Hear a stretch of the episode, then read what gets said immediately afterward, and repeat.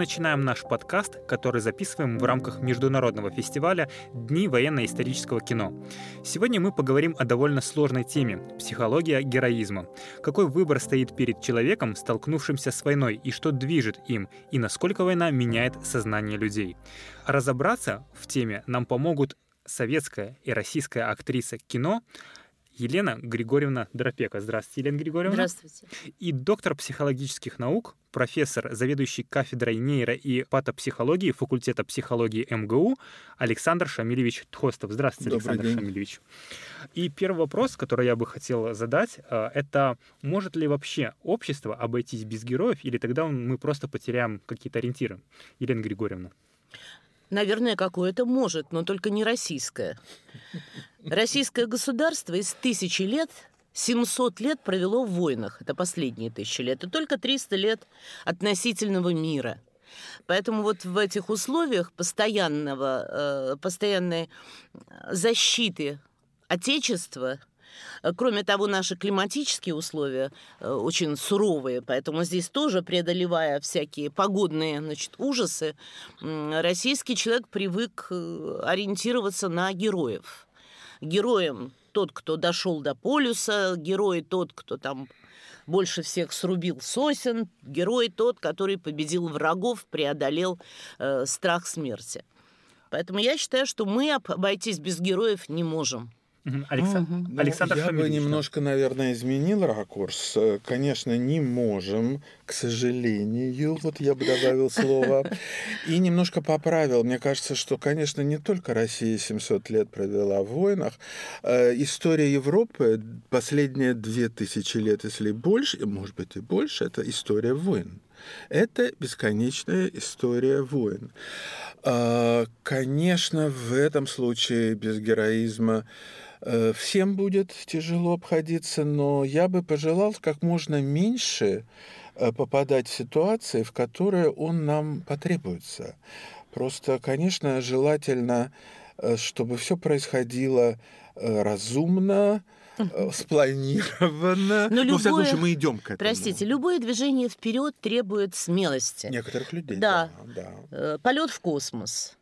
Опуститься на дно морское, испытать какие-то там новые приборы, понимаете? Это согласен. И в этом смысле э, Но герои героизм нужны. каждого дня, когда для того, чтобы вызвать сантехника, вам нужно проявить героизм, мне кажется, избыточно. Я думаю, это нельзя называть героизмом, это Ну, может иногда- быть упорство. Вот раз мы затронули тему, смотрите. Толковый словарь Ожегова дает такое определение героизму. Это отвага, решительность и самопожертвование в критической обстановке. А какие составляющие героизма вот вы бы назвали? Елена Григорьевна, Э, Я бы туда добавила еще чувство долга чувство долга по отношению к чему? по отношению к э, своим обязанностям, к своей стране, к своей семье. Э, И, наверное, еще такая странная штука, как совесть и честь. То, чем, что двигает людьми в критической ситуации, э, когда они вдруг решают во, вред себе, своему здоровью, жизни, там, и своим интересам э, что-то сделать. Вот по поводу вреда и жизни своим интересам. Во время войны мы очень часто сталкивались с такой ситуацией, когда люди, рискуя жизнью своей собственной, эм, жизнями своих родных, укрывали раненых бойцов, партизанов. Вот, Александр Шамилевич, можете объяснить с Да, психологической да, точки зрения, да. почему так происходило? Э, Могу и постараюсь, но если немножко будет долго, вы меня остановите, ладно? Потому что, понимаете, это один из э, очень важных вопросов, э, рассматриваемых в психологии. Э, Понимаете, действительно, поведение вот героя или человека, совершающего такой акт, в принципе, противоречит эволюционной идее, да? Но тем не менее это Одна из происходило. центра- вот Подождите, одна из центральных эволюционных идей – это инстинкт самосохранения. Да? Э, Безусловно, э, любой героический акт ему противоречит. И на это, в общем, обращали внимание психологи очень давно. И был такой психолог, э, значит, его звали, значит, имя вспомню, скажу, значит, Джеймс, вот, э, который говорил, вот глядите, странная вещь происходит, и связывал это с идентичностью человека, который выходит за рамки биологического. Он говорит, ведь с точки зрения здравого смысла солдат должен бежать с поля боя, потому что там опасно.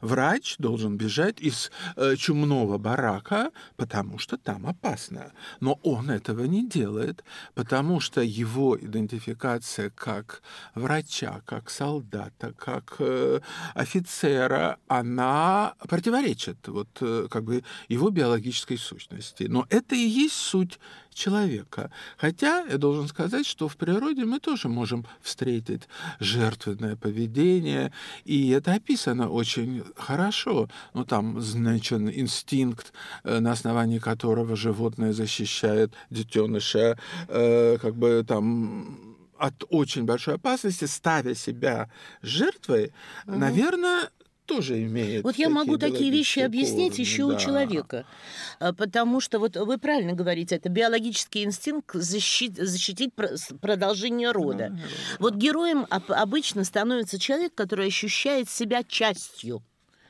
да, частью правильно. своего народа, частью правильно. там своей армии, частью там своей науки, за нами э, да. э, Родина, за нами Москва. Значит, да, причем не такой частью, да. как бы знаемой. Вот я объявил да. всем, что да. я часть, а я так. Я сам ощущаю я себя, я ощущаю себя ответственным да. за то, что будет после меня. Ну как за детей. То есть да? я, да, я звено в цепи объединяющие прошлое и будущее. Для этого надо себя чувствовать частью этого действительно общества, понимаете? Вот это да? вот э, очень серьезный момент, к которому мы приходим, потому что в современном обществе а, очень большое количество людей отчуждено от общества. То есть, ну, вроде живет, да, но при этом себя не чувствует э, сопричастным. Да, это э, прекрасно. Угу. Мы говорим про то, что строим сейчас, но давайте вернемся к времени войны ага, как раз-таки, да? И насколько вот именно, э, то есть тема вот этого братства, чувства локтя, она была вот выражена вот во время войны. Вы играли как раз-таки в прекрасном фильме «Зори здесь тихие». А, и вот мы наверняка вот все... помню, кстати. Замечательно. Да, действительно, фильм-то на самом деле не о войне. Фильм Фильм «Зори здесь тихие» э, Станислава Ростоцкого о людях, которые поставлены в нечеловеческие условия войны. Причем не просто люди, а женщинах, которые к войне должны бы как бы, ну, вообще не относиться. Женщина, рождающая жизнь, она становится солдатом. И вот как в этой ситуации она не просто становится солдатом, а героем. То есть как в этой девочке прорастает герой. Из чего это складывается? Из верности э, своей прошлому, да, которая у них за каждым, из какой-то мечты, из дружбы. Вот как это прорастает в человеке герой, как она Елена с собой начинает закрывать других. А как вы, вот как все это прорастало внутри вас, когда вы пришли на съемочную площадку, и вот э, что было вот у вас? Вы даже в одном интервью сказали, что чуть не утонули на съемках. Ну, да. На самом деле, да, на миру и смерть красна, как говорится в русской пословице. Поэтому, когда все вокруг тебя твои товарищи стоят, тебе хочется быть лучше хочется выпрямиться, показать, лучше что, товарищи. что ты достоин. Нет, нет не лучше, не лучше товарища. Себя. А лучше себя. А лучше себя такой, в общем, достойным того, что они о тебе думают. Будем говорить так. Да, ну вот глядите, есть одна такая здесь хитрость, еще, может быть, вам будет интересно. Я как бы не застал войны, поскольку я родился позже, но э, все мои родственники, вот угу, мать, бабушка, угу. отец, э, они-то как раз очень даже сильно застали. И во всем моем детстве, я помню, что как моя моя, значит, бабушка и мать, для них мир делился на до войны и после войны. Вот все мое детство я это помню, почему-то для них это было очень важно. И вот глядите, э, сейчас в мире происходит довольно много войн тоже. И психологами, и психиатрами описан такой синдром, который называется пост травматическое стрессовое расстройство. То есть это люди, которые попадали на войну, вот в тяжелые обстоятельства, ну, землетрясения, там, всякие угу. такие обстоятельства, насилие, но на войну именно, это описано, они потом испытывают очень сложные психологические проблемы. Э, и возникает вопрос, а почему ПТСР не было ни в Великую Отечественную войну, не было ни после Первой мировой войны, не было в очень многих войнах, которые велись всегда. То есть, может быть, было не так, но в таком Почему, массовом, Александр потому что это рассматривалось как, ну не то что справедливая вещь, а вещь, которая, что ли, вот это насилие, вот эти страдания, они имеют это внутреннее оправдание. То есть вы понимаете, зачем вы мучаетесь, да, вот они голодали там, ну, они не были, вот, вот мои родственники, мама, бабушка, они не, но они голодали, они там э, с работ, ну, в общем, это был ужас полный, тихий. Карточная Да, система, и, детей вырастить, э, лечи- лекарств нет. мно- многие войны, которые сейчас, например, вот первая была такая история после Вьетнамской войны, когда она в самом обществе э, воспринималась как несправедливая, как Да. неправильная. И эти люди, которые страдали, да, на этой же войне, ну, там справедливое, несправедливое, все страдают, да, на Мгм. войне все страдают. Они приходили с самоощущением героев, да, а их воспринимали как преступников. Э, Еще такой вот вопрос. Допустим, э, некая катак- некий катаклизм, некая катастрофа, то есть человек даже преодолевает себя и проявляет те способности, на которые бы он в нормальном состоянии никогда бы ну, не решился. И только уже после того, по прошествии какого-то времени, Мгм. э, начинают вообще какие-то физиологические последствия проявляться, то есть тошнота, Ну, обморок. то есть по- как да, это по вот можно части. Потому объяснить? что, да, человек действует в этот момент э, нерефлексивно, Мгм. не до конца это осознавая, может быть, и не до конца понимая опасность. Мобилизуется да, да. все, Мобилизуется твое всё, но прошлое и это будущее. ситуация такая стресса, Елена, которая... И физическое, и духовное Всегда мобилизуется. Елена Григорьевна, во время вот съемок были у вас такие какие-то ситуации? Были, но Расскажите только мне. никогда я в болоте тонула. А была история такая. Мы- вот пузырь, который должен был из, э, из болота появиться, чтобы испугать Лизу Бричкину, его э, делали через машину «Урал», там есть сжатый воздух. И вот от этой машины протянули шланг под болотом для того, чтобы организовать пузырь. А э, в Карелии там нет почвы. Там скала, а сверху мох. И вот эта машина «Урал», здоровенная военная машина, стояла под наклоном, и вдруг вместе с мохом этим, м- мхом, стала ползти в болото. Гигантская машина. Первый, кто вскочил, был наш режиссер Ростоцкий. Он был инвалид войны, у него не было ноги, но он был наш лидер во всем. Том числе и в этом. Он закричал, ребята, за мной. И мы все, артисты, осветители, э, рабочие, э, все бросились под бампер Урала. И вы не поверите, мы его вынесли почти на руках. Он, конечно, крутил колесами назад, а мы его толкали, и мы его вытащили из болота. Мы понимали, вот сейчас утонет и все. И на этом кончатся наши съемки. Потому что он работал у нас и возил, и технику возил, и людей возил. Вот. Но главное, что вот Ростоцкий оказался тем самым лидером, ради которого, ради общего дела, мы все бросились под этот бампер. А ведь могло всех утащить в болото. Вот если мы говорим Мгм. про военные условия, да, Мгм. то есть э, насколько, так скажем, стадный инстинкт, да, влияет э, на поведение человека. То есть вот даже, если помните, в «17 мгновениях весны» немецкий генерал в купе вместе со Штирлицем говорит, умирать страшно в одиночестве, скопом пустяки. Вот именно насколько этот стадный инстинкт, он влияет. Это не стадный инстинкт. Вы неправильное слово выбрали. Ну, я Как бы сказал, что, ну, можно так сказать, условно, но это инстинкт толпы в данном случае, потому что психология масс, она отличается от индивидуальной психологии.